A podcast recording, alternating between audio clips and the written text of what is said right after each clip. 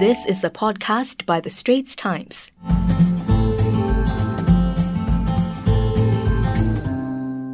Hello, I'm Sumiko Tan, Executive Editor of The Straits Times. Welcome to the Lunch with Sumiko podcast series, where I get up close with newsmakers over lunch and a selfie. So kick back, relax, and eavesdrop on my conversations with them. I don't talk about patents, I talk about technology.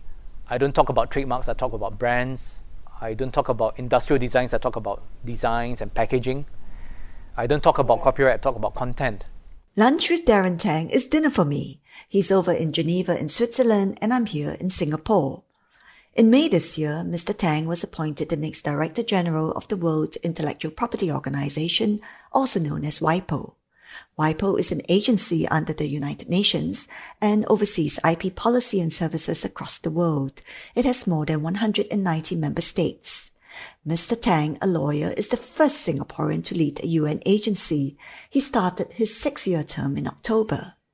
We're meeting virtually, of course. He's at WIPO's Geneva studio, and I'm somewhere in my office building in Toa Payoh. For his lunch, he's having a cream of pumpkin soup with some Swiss chocolates. This is what he normally has for lunch, he tells me.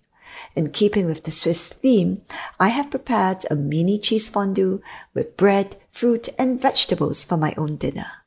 You know, can we um, talk a little bit about, you know, your background? I mean, you, you did law in, in NUS first. My first love in NUS was in constitutional law and in um, international law. So, so IP law was never on my radar in NUS. But I think the part that really I found very exciting when I got to know IP better, and this is when I joined the Intellectual Property Office of Singapore as, as the Deputy CE, was the was how so how so much of IP is in our lives, and yet we take it for granted. Now, me and you, we are talking over a virtual platform, but it's not just in the way we work now that's virtual, but even the way we consume content has become virtual. When we watch a YouTube video, or when we listen to a song that's being streamed, right? All of that's virtual and all of that connects to copyright. So when you set out, I mean, what are your priorities? Do you go with a to-do list? WIPO is the, the world's innovation agency because we are the agency for IP, but IP is a, is a means to an end, it's a, it's a tool. Uh, and the tool, the tool is really to help innovators and creators take their ideas to the market. IP is seen as a very legal, technical area. But one, what now needs to happen is to, is to, to look at IP from a broader perspective, from an economic and enterprise perspective, to see how it can uh, create jobs, drive enterprise growth, um, spur economic development. If we can move on to the pandemic and how that might affect, you know, um, the sort of work you do. What the pandemic has done in terms of IP, right, is made people even more interested with innovation, with technology, with digitalization.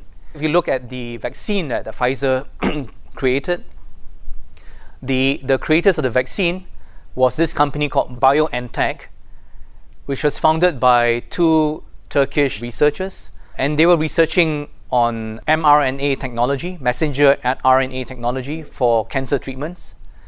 But then when the COVID broke out, right, they found that the mRNA technology can be useful for vaccine production as well.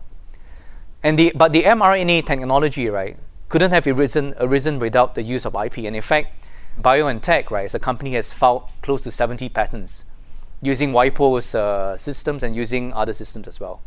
So it shows that the IP system, right, is still a great incentive for R&D, for people to create innovative products that can change the world, that can solve difficult problems. So I would say that IP is part of the solution, but it's not the only part of the solution. Thank you very much for having lunch. It's a pleasure, Sumiko. Well, that's a wrap for this episode of Lunch with Sumiko, a podcast series by The Straits Times. I hope you enjoyed listening to it. Check out my previous interviews with newsmakers and don't forget to subscribe to Lunch with Sumiko on Spotify, Apple Podcasts, and Google Podcast.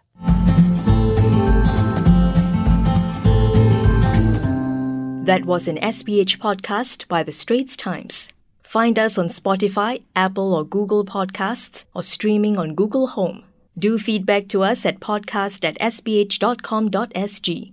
You can also check out more podcasts on various topics at The Straits Times, The Business Times, and Money FM 89.3.